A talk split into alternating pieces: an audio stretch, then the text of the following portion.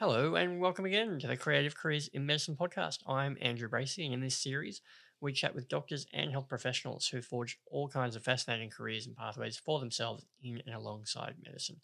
My guest for this episode is Dr. Brandon Carp. Brandon is a Melbourne-based doctor who transformed a medical career into an incredibly successful business career as the founder of Unified Healthcare Group.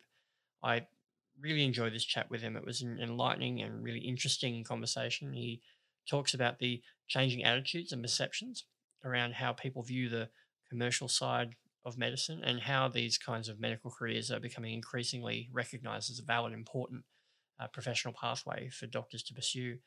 He talks about how he got started in business, the many lessons he's learned along the way, and why he believes it might actually be easier now than it once was to do the kinds of things he was doing in the 90s. But also what it's like to ultimately walk away from clinical medicine in pursuit of a different kind of health career. Brandon has some really interesting perspectives and advice to share, and he's a great example of what's possible for doctors prepared to do it their own way. Before we get to that, though, a quick reminder that CCIM 2020 conference is getting very, very close now. It's been a long wait after the postponement earlier this year. It will be going ahead as a virtual event over 2 days, December 12 and 13. While the CCIM team are really disappointed, obviously, that they won't be able to have you all there in person as they have in the past, they've put in a range of measures to ensure it will still be an incredibly fun, informative, inspiring, invigorating event, including a keynote address from Dr. Karl Krusnicki. So if you've not already registered, please head over to the CCIM page at creativecareersinmedicine.com. Follow the links to the events page where you can purchase your ticket. And while you're there, if you're not already a member, you can learn all about the CCIM membership program and the benefits that come with that one.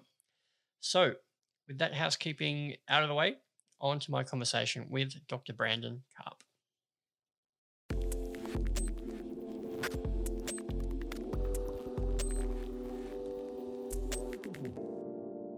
Dr. Brandon Carp, thank you so much for joining the CCIM podcast.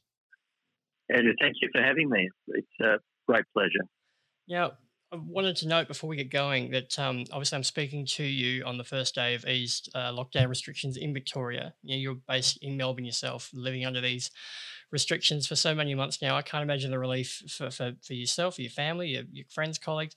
We'll get to the business side of things in the moment, but perhaps just for a minute on just a personal note, what's this week been like for you, and have you been holding up over the last several months of lockdown? Today's been an interesting day. I actually just came back from having a bite of lunch at a little cafe outside where I had a coffee and a sandwich, which I haven't done for many months. It was a real sense of freedom and relief, which I didn't expect, but also it was a little bit strange.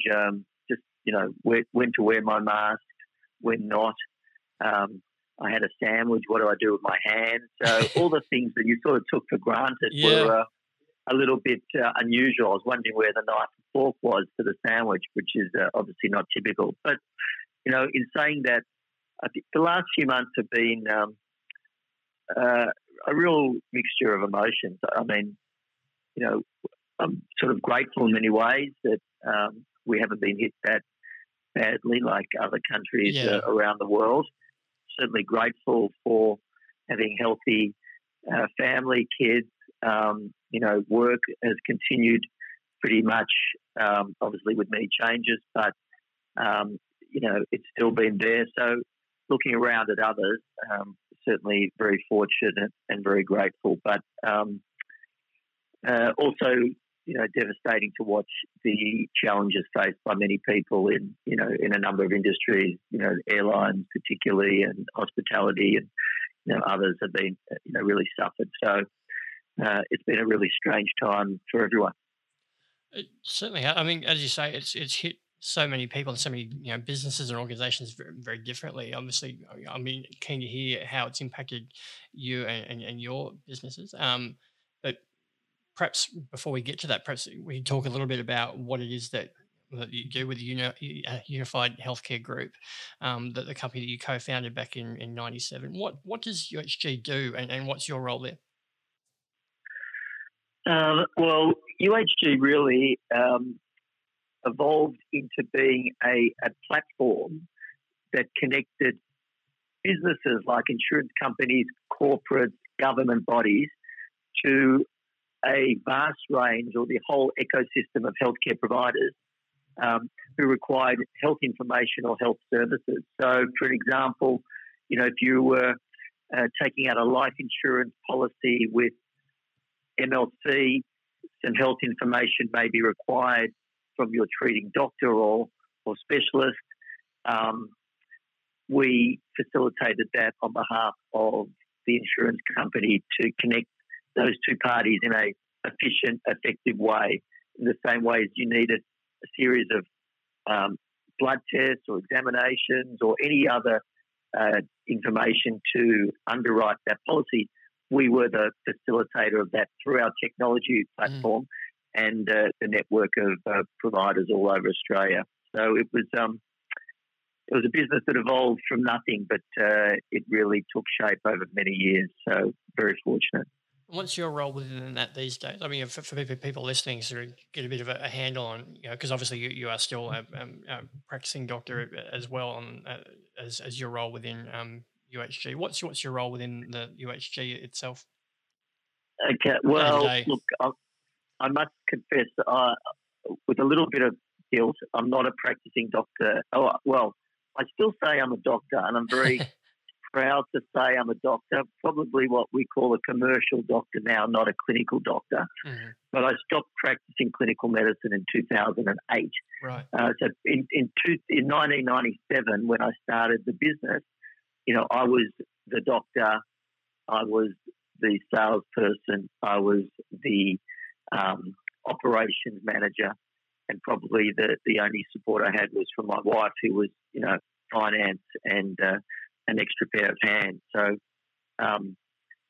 it really has evolved. And over that time, I really remained as a managing director or CEO from 1997 to 2014 as the business sort of grew from, you know, zero or one person to about 200 people.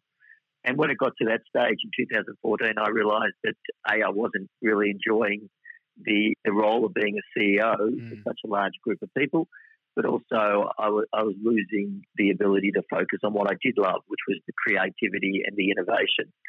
So from that point, I went into a role as executive chairman, appointed a professional CEO, and I remained as executive chairman till mid last year, where we actually merged our business or sold our business to another large organisation headquartered in the US. And today I remain as an advisor to that business, which is called MedHealth, and UHG is a part, an integral part of that business today. So, taking a step back in that case to what we were initially talking about, and, you know, obviously, you know, because it is so topical, the impact of COVID-19 on your business, what has that been like for a business that is so digitally and tech savvy, future focused? What kind of impact did it have in terms of, you know, remote work and teams and connectivity and the sudden impact of lockdown and teams? What was that like for you guys? Look, I was certainly really fearful, like all business people, about the impact. You know, pretty quickly we went to remote working for over 200. Well, MedHealth has nearly 2,000 people, but interestingly, we had created a remote workforce many years ago. So part of our value proposition was to be able to provide, you know, payers, corporates, government, insurers, etc., with, you know, services and information anywhere, anytime. And that really led itself to being a 24/7 organisation with a workforce that was disparate all over the country. And therefore, despite having a large number of people head office in Melbourne and some in Sydney, really we had people everywhere. So the journey to remote working wasn't as difficult as perhaps it was for other organisations who hadn't done it before. But in saying that, it was interesting that many of our customers' works, and therefore our work, was really went to a standstill. So one of our services is to provide information to Qantas and a number of other airlines for managing illness, injuries, issues for all their staff, thousands of staff. That, you know, that shut down, as you can imagine, pretty quickly. Whereas others like TAL or AIA, who were insurers of for people with for life insurance, income protection, actually saw an enormous spike. So, you know, net, the business has travelled actually extraordinarily well. Being digitally enabled has actually made it a real easy leap to continue in this world that we are now. And I think it gave us some significant advantages to many others that didn't have the investment in technology from such an early part in our evolution. Were there important lessons along the way, by the sounds of it? Having to sort of switch focus and, you know, with the changing client loads and all that kind of stuff? Yeah, look, certainly we've prided ourselves on being innovative and staying ahead of the pack and, you know, thinking a little bit outside the square and thinking a little bit forward as well. So we'd already had that quite significantly embedded in our DNA. So this was a really difficult time.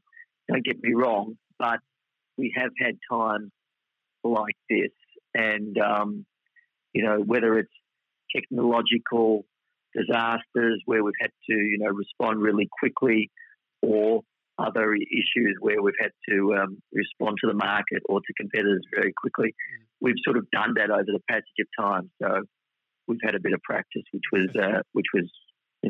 positive, and we're grateful. Help prepare you for what was to come a little bit. Yeah, look, certainly I don't think anyone could have been prepared for this. This is something that I don't think anyone could have anticipated or planned for, but I think there's certainly been a case of real winners and real losers. Many of them through luck and good fortune, but many of them through good planning and investment in technology and innovation. I mean, my mother is a Holocaust survivor, and she I was most concerned for her because she was old and oldish, and this was a bit of a change being locked up. And she reminded me that in her early years she was sent by the Russians just during the war to Siberia, which actually saved her. But she says, I'm used to being locked down for a while, in fact for many years, but she said, you don't know how lucky you are. We didn't have Netflix, we didn't have Uber Eats, and we didn't have online shopping. And I think she's very right. As locked down as we were, I think we can look back on the back in the 90s when the internet was created, how lucky were we that this pandemic has occurred at a time when the internet has really created all those innovations that, to be frank, have made our lockdown, really far easier than we've absolutely, and it's enabled all those a lot of those connections between people to at least continue on some level. Where, as you say, in your mother's perspective, there, it really does put everything into perspective fairly starkly, doesn't it? Yeah, and look, even things like telemedicine. So we were, we have a medical clinic, the one where we started our business and where I started practicing in Melbourne, in Prahran. And we flipped pretty quickly to, telemedicine like most clinics, and really largely didn't skip much of a beat. I mean, obviously there was a lot of people that wouldn't come in for particular things and therefore was a little bit reduced in terms of our ability to see the volume of patients that we were sort of used to. But the doctors and the practice really accommodated very well. And again, just another wonderful example of, innovations of technology. Needless to say, most doctors, I understand, have used the telephone, but we were a little bit different. We really focused on giving a video conference experience. We felt that was much better. Sure. I mean, if we rewind your career a little bit, obviously it's not been your only venture along the journey. You've have a history of entrepreneurship, which of course saw you nominated in 2014 for the EY as Young Entrepreneur of the Year. You previously founded Sellers Healthcare and back in the early 90s, the Dr. No magazine, which some people might remember. I'd love to hear about what those experiences were like for you in a little bit, but first I wanted to go right back. Your decision to pursue medicine in the first place, what your initial ambitions were, expectations when you first started off on that journey. And because I understand your father was a doctor as well. Was that a large driver behind what had attracted you to the profession, the tradition or the family business, that sort of thing? Yeah, look, it was. Really, as far back as I can remember, I only ever wanted to be a doctor. I was one of those kids who at the age of 10, 11, 12 wanted to be, I suppose, like my father. That was the only example that I had. There was him, and then there was my grandfather who wanted to be a doctor but couldn't because, again, he was fleeing from Europe, so he sort of missed that opportunity and had to pull out halfway through. So it was sort of in some way preordained, in some way that I didn't see there was a real choice, to be honest. Not that I felt pushed into it. It was just, it was what was expected. And I even remember sitting down with the principal in year 12 or HSC as it was back in the, back in the 80s. And, you had to sit down and talk to him and tell him what you wanted to do when you finished. And I said to him, look, the two things I really think I would enjoy and be good at is medicine and cooking. I really like cooking. And he had a strong Polish accent, and he said to me, Brandon, be a doctor and cook for fun. So that was really the stamp of where I was going. So really that was it. I was, as long as I got the marks, I was going to do medicine. And I practiced for a long time. I mean, I went through the Alfred Hospital for many years. And I must say I tried many specialties. I started off wanting to do anesthetics. Then I was really enamored with the allergy consultant who showed me the sort of the real interest of allergy that at a time when it was only a specialty in its infancy. I then looked at rehabilitation, and ultimately in my early 30s, I landed on dermatology, and I felt that was going to be it. It was an interesting mix of surgery and medical and physician sort of diagnostics. It had this great mixture of therapeutics and, autoimmune and immunity with the wave of all that was happening. Sure. So I was really, thought I was on that pathway and ended up doing my first part dermatology, finishing that, and then was about to embark on the training program where I took a bit of a sliding door moment and UHG started. Can you talk to us about that sliding door moment? What was, because, we talked about earlier in one of your responses, you were talking about how you had always been, in your DNA, whether it's yourself or your company. I guess they're hard to separate it on at some degree. In your DNA was that element of being, looking into toward the future and innovating in that way. Was that because I guess you're talking about finishing your medical schooling in the late 80s, early 90s, when and training in the 90s when computers were coming to the forefront. Was it a part of riding that wave? Was that part of the sliding doors moment? Had you always been interested in the power of technology and how it could impact medicine? Look, to be frank, no. Really, I was a classic sort of student of medicine where you're taught, I think beautifully, is you're taught to listen, take a history, examine and look at what it is, make an assessment or diagnosis, and then, deliver a plan of action or therapeutic. And that was sort of where I sort of fell on all my ideas. I really liked business, and I always had a bit of a sort of a passion to do things. And the first one I did was a thing called Dr. No magazine, No as in K-N-O-W. And it was simply in the early 90s sitting as a doctor and watching my patients fumble their way through filthy Women's Weekly magazines with, not much in it, a lot of rubbish, and thinking what a great opportunity while they're sitting there to educate, teach and inform the public about important health issues, prevention, screening, early detection, all those things. So with another GP or another doctor and his wife who was a journalist, we started this free patient magazine that you could get out of a medical waiting room.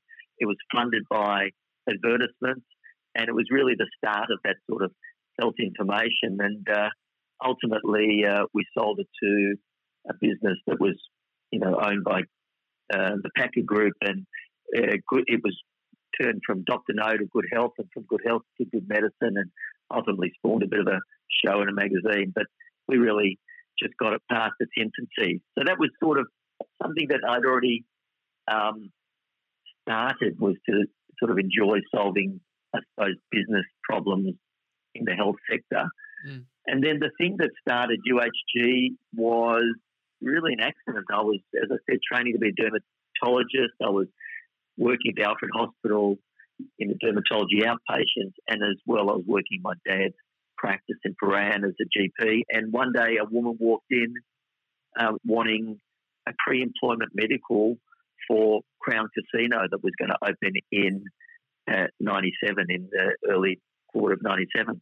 Right. And I didn't even know what a pre-employment medical was.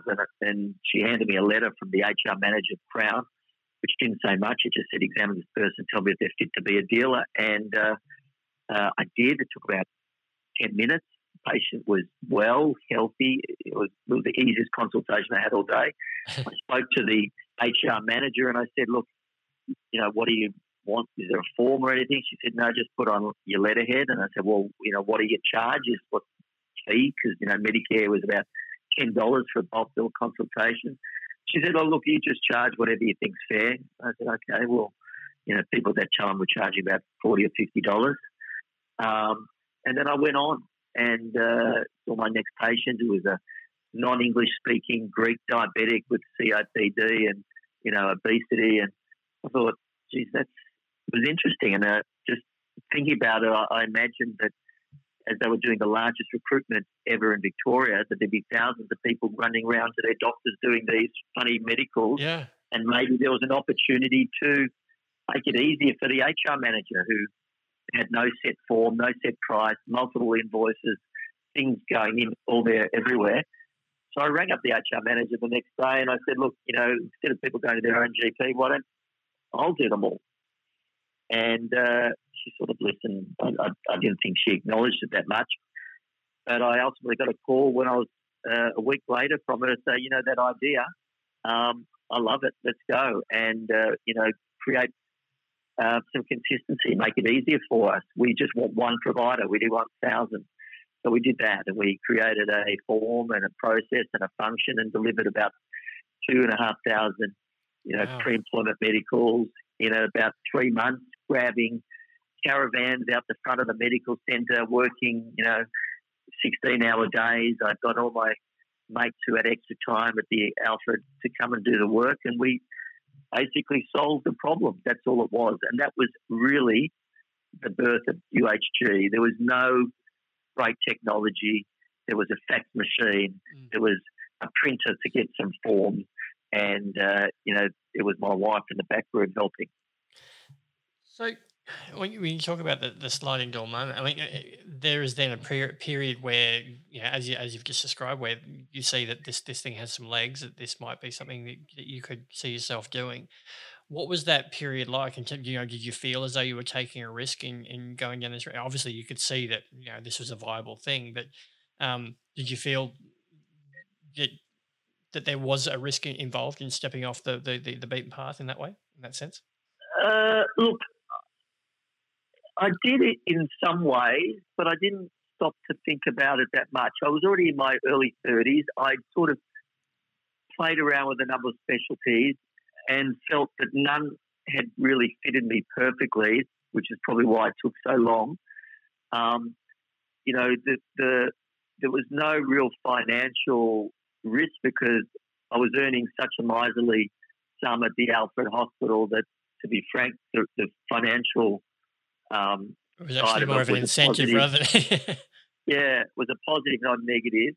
I could continue working as a doctor, really funding it. It wasn't like a startup today where you go out and raise, Series A, B, C. So I think the risk was more seen by those around me who were going, you've spent, 12 years getting to this point, dermatology is so hard. Why would you leave? Why would you not pursue that? My father, who I know had a touch of disappointment, who ended up being a GP but had aspirations to be a specialist because and couldn't do so because of life circumstances. So I felt a little bit of, I suppose, family guilt and pressure, but I didn't really ponder the risk. I just kept going, and we were so busy. We really just moved forward. Do you think it would have been possible to, you mentioned, the difference in the way people go about startups these days compared to what you were doing in the late 90s. Do you think it's harder to do that sort of thing nowadays than it might have been? No, I think it's easier. I mean, today there's an amazing ecosystem growing of, seed funding, venture, up to, ultimately private equity. But, if I had walked into a bank or gone to someone and said, I've got this idea, I'm going to do these medicals and I want to borrow $1 million. And, people would look at you like you were mad. So I think today the opportunity is far greater to take an idea to reality, in a probably a faster way. And I suppose that's, we did it very slowly. When I look back on the journey of 20-odd years, sure. Some businesses today are, doing what we did in 20 years in 1 year or 2 years because of the ability to get funding, the ability, therefore, to take greater risks, and, the rewards are really there today. I wanted to sort of broaden it out. Well, we might come back to that in a moment, but just sort of talking about, because you do have, outside of you, actually some other roles and involvements with, things like boards and your involvement with Monash University, companies, as you said before, MedHealth, and what your consultancy work with big players like Afterpay. How have those opportunities come about, and what have you gained from them? What have you learned from them? What have they meant for you? Look, I pretty quickly learned, both from my time at UHG and outside of UHG, that, I've never been trained in business. It's all been instinctive. I did do accounting, AF 101, as part of my medical degree, because you had to do it. But really, I had no training. So my advantage, if any, in the commercial world is in healthcare. So that's the first. And second of all, that's really my passion. I'm really passionate to, improve the health system, solve problems in that health sphere. So that's really where I've focused all my time and attention. And I think having a great grasp of the health system gives you some ability to see some of the problems and potentially solve them. My roles, particularly my not-for-profit roles on the board of Murdoch Children's Research Institute or as chair of Victorian Clinical Genetics Service, are really, I suppose, the way of giving a little bit back. But as Deepak Chopra said, serving others serves me, and I love the work that I do in that area of not-for-profit, particularly around research, the opportunities for translation and commercialisation to make a fundamental difference to the health of, in the case of Murdoch, the health of children, is wonderful and a privilege. So that I particularly enjoy. And in terms of the other opportunities, we're a bit like I did with Dr. No and a bit like I did with UHG is the same as I would do if I saw a patient, is just identify or listen to a problem and then try and come up with a solution. And that was what I saw with Afterpay. Afterpay was a buy now, pay later product that was in retail. But I saw with the rise of out-of-pocket costs in health, with the falling rates of private health insurance, particularly in millennials, I saw a real opportunity to fill that gap with a buy now, pay later that would enable, that group of people to budget better for planned and unplanned health events. So, I started that with the founder of Afterpay and a couple of other guys in 2018, and it's really been an amazing success. In fact, it's a good example, what that health part of that large business has done in 2 years has outstripped the size of UHG that took 20 years. So, there's some lessons there, I think, in the way you grow. If you're in a hurry, there are ways of speeding things up. There are a lot of questions that I want to ask you based on what we've been talking about. One of the things that you talked about was, philosophy. You talked about Deepak Chopra, but more, and you talked about your strengths being your medical background rather than, and you're sort of learning the business side of things as you go along. Obviously, ongoing education is a huge part of medicine. CME, CPD, and a lot of the roles that you've just discussed have sort of underlined your commitment on that front. Is that though a philosophy that you take with business as well? That you always are on the lookout for opportunities to learn more and experience different things to sort of broaden your understanding of it generally? Look, for me, absolutely. I'm that sort of type A personality. I can't sit and relax too well. And I love to see, new opportunities. So I had a brilliant experience last year, went to Singularity University in Silicon Valley and saw, an amazing, way that a new university can work in terms of how it looks at the future through the eyes of exponential technologies like, AI, genomics, 3D printing. So I love those new horizons. And I suppose in some ways I'm always looking out for opportunities to make some changes and get invested in opportunities that are going to make that difference to people and make the health care of people better and make the system work more efficiently and effectively. So, Victorian Clinical Genetics Service, which does a lot of the genomics testing in pregnancy and maternal screening, is a wonderful example of how you take from research to translation to commercialization in a frontier like genomics, which is going to be, something that's going to change the face of healthcare and medicine going forward. So, yeah, I do enjoy it, but I suppose that, that was something commercial. Education was something that I did not get at all in medicine, and I'm sad to say that I don't think that's changed much today.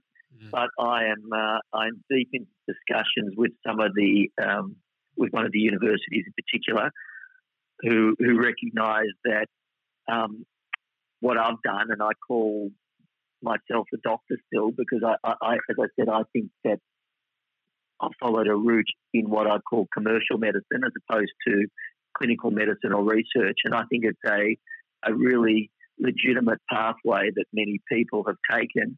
And I think it's a pathway that will only grow. And I think making it legitimate, providing some education that people want to take that pathway or partially take that pathway is a great opportunity for our universities and our medical bodies going forward. So, yeah. Just on that point, you might, I mean, and tying back to a couple of things you mentioned as well. Again, the common thread through all this is, as you pointed out, your strength is your background in medicine and the way you've gone about leveraging your medical knowledge and experience to make an impact in all of these different but sort of adjacent fields. Doctors turning medical consultant or entrepreneur seem to be a bit of a growing breed. At the moment, there are so many businesses, organisations, corporations, we've talked about some of them today, that are seeing the value in working with doctors and medical professionals and getting a lot from those associations and working relationships. I'm wondering what are the most important things to keep in mind for a doctor going down the kinds of paths that you have working with the kinds of organisations, businesses, corporates, or whoever it might be, whether it's in consultancy or any of the other fields where your medical knowledge, expertise, or even viewpoint is being sought by others? What are the things that the doctors should keep in mind when they're exploring those opportunities? Look, I think they should follow their passion and their heart, and I think they should not underestimate their value in understanding A, the health system, if they do, and B, the healthcare provider. You know, that's a very interesting beast. And, you know, doctors are different to dentists, are different to nurses, are different to allied health professionals. And I think that knowing the people and the way they think and the way they behave is really important and valuable. The other thing I'd say is, I mean, I've had it a bit, and I hope that it goes away the further we can legitimise that commercial medical pathway. But I think there is a little bit of a guilt, and there's a little bit of a concern that doctors have leaving the fold, whether it's about the risk or whether it's about feeling that they've invested so much time in it. Sure. I think anyone who's interested in those entrepreneurial activities should look at their medical degree and their medical experience as just part of that training. No different to, a lawyer working in a law firm and then going into a business, and no different to, someone working in accounting and running a business. I see it just as part of the journey and the experience. So my I'm not sure the question was my advice, but my advice is if you're interested, go for it. It doesn't have to be your full-time gig. It can be part. It can be a side gig. But I think it's something, if you've got a passion for, doctors are well-placed.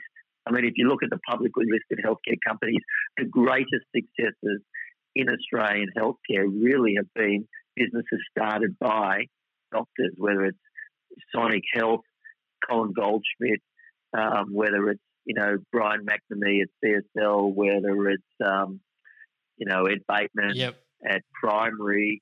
They're really success stories in terms of Australian businesses. And I think doctors were there, and I think doctors can be excellent commercial business people as well. You mentioned earlier in the chat that, and perhaps I misunderstood, but initially when I was reading about your background going into this, because I thought you were still practicing, but obviously I think, as you mentioned earlier, you ceased practice back in 2008 to focus on these. In terms of, it's really interesting hearing you talk about, that shift in seeing that sort of transition being more and more legitimised and that stigma that is starting to go away from it, from the commercial element of it. What was it like though, making that decision to step away from clinical medicine at the coalface and to focus on the other side of it? Look, it was incredibly difficult, and in fact, over the journey, I went from 1997 to 2008. I really went from virtually full-time clinical medicine to 4 days a week, to 3 days a week, to 2 days a week, to half a day a week, then half a day a fortnight. And, I went from sort of general practice to really focusing predominantly on only skin, which is really what I was training to be and what I particularly enjoyed. But I just found it was like letting go of, probably my last child to leave home. I just didn't want to let it go. I felt a real mixture of guilt, as well as, letting the team down.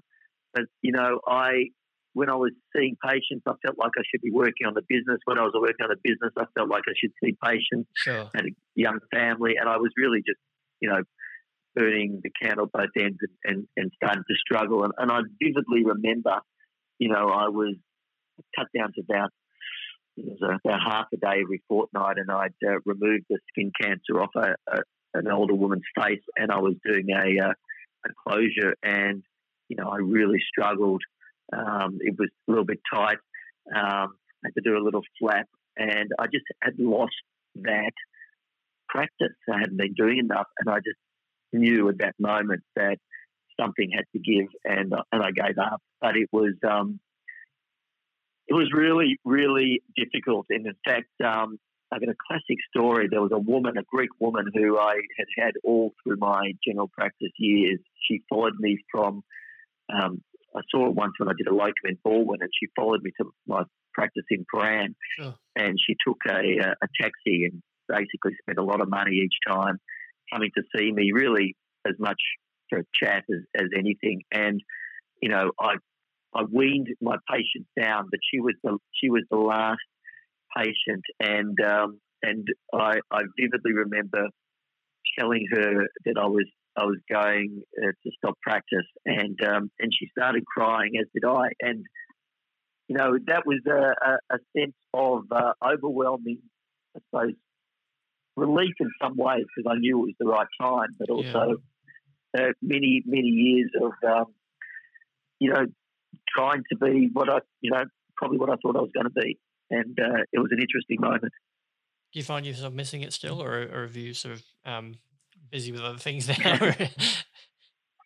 If I had $1 for every person that asked me if I missed clinical medicine, I probably could have retired a while ago. It's such a common question from people in the public, and even colleagues. And in some ways, I answer it by saying, I don't think I've given up medicine. I see the commercial medical route as a mechanism to, deliver health changes and health outcomes in a different way, whether it's, that magazine that I started or that connection that we built through technology at UHG, or the input that I may give at, Murdoch or elsewhere.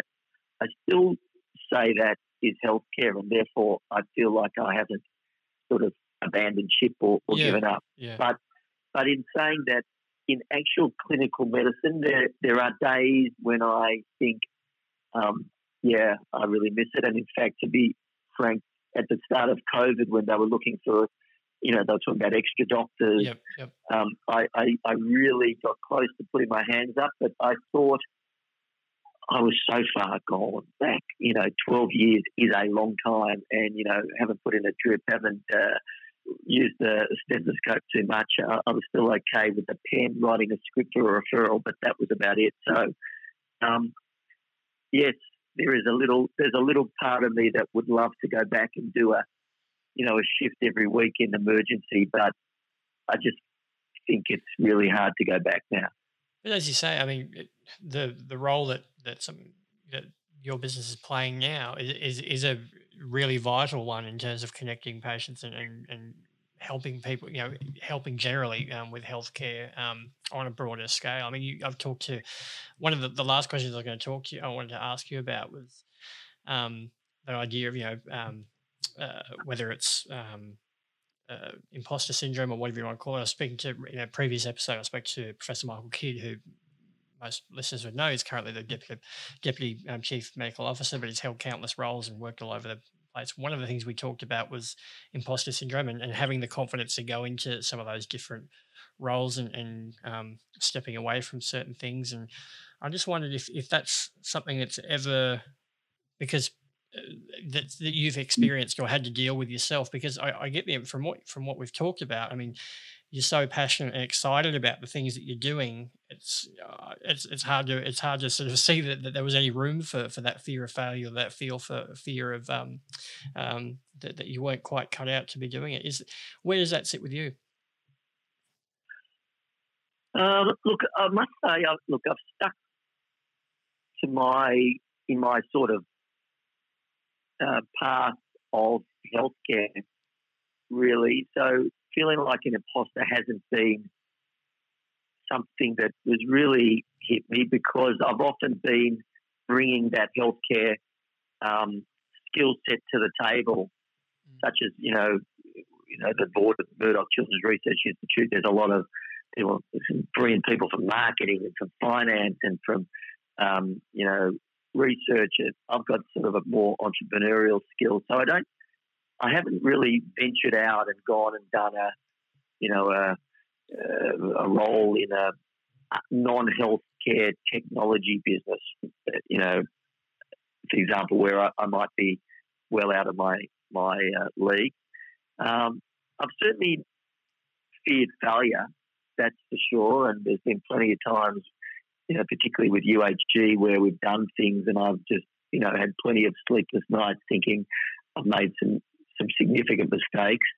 But, you know, I spent a little bit of time in Israel, where they're known by the term the startup nation, and that's because they have this absolute passion for building new businesses, starting businesses, and, you know, if they fail, they get up and they try again. Failure is not a measure of failure there. It's a measure of having a go and giving it a try. And look, you know, there's plenty of things that we've done either within the business at UHG or elsewhere that have been, you know, not successes per se. But as Jeff Bezos says, you know, every failure has ultimately given some oxygen to a success. And, you know, we started a business called Salus Healthcare, which I thought was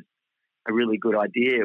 I'd been on a trade mission with the state government looking for ways to improve the economy and to have new industries. And we saw in Singapore and in Israel and in Europe, you know, medical tourism, basically bringing people into Australia for great healthcare. We thought we had an amazing health system, that in places like Southeast Asia and Pacific Islands, what a great opportunity to bring them in, sure, share our great healthcare, and build an economy, you know, boost our economy. And, you know, I started that business with two other very smart people, one being the founder of Seek, a guy called Andrew Bassett, and you know, another guy who was trained to be a doctor, a lawyer, and worked at a very large organisation, and a great success. And that ended up being, I wouldn't say a failure, because we got it off the ground. It lasted for 5 years. We had, you know, clients like the Royal Children's Hospital, who we were bringing patients in from Southeast Asia and Pacific Islands to that hospital.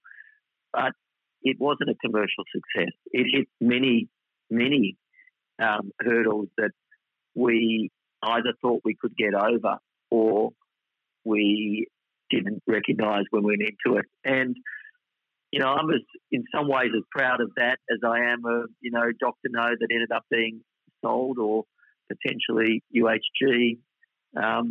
It's just part of that journey that I've been on, and, you know, and really grateful of everything that, you know, we've done, whether it's been regarded as a success or failure by others, has really not fazed me too much.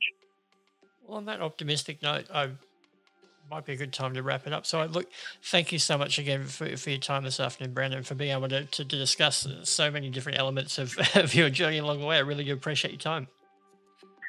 And thank you, and particularly thank Creative Careers in Medicine. What a wonderful initiative. I'm deeply started it, I believe. Yeah, I think to recognise that doctors can do many things and many things concurrently, but many things outside of medicine or in a different path of medicine, like I've described, I think is a wonderful thing that she's created, and is certainly helping other people, other doctors. And as my son hopefully embarks on a medical career, which he's just had his interview for Melbourne Uni. Oh, hopefully he gets in. He can enter that journey, knowing that he could potentially become a clinician, go research, admin, or use his skills in commercial or other ventures. And I think that's where we are today, which I think is great. Huge thank you there to Dr. Brandon Carp for his time and for being part of the CCIM podcast. We really are lucky with the people that we're able to talk to on this series. He's just the latest in a number of really great guests that we've been fortunate enough to feature this year. So go back and listen to some of the other episodes if you're new to the podcast. Quick reminder, the CCIM 2020 conference is still coming up. It's only a short time away now, on December 12th and 13th, a virtual event over 2 days. Head to creativecareersinmedicine.com if you've not already got your ticket. You can also read about the membership program and get involved with that if you're not already a member. This has been an Embrace Creative production for Creative Careers in Medicine. We'll be back with more interviews and episodes very soon.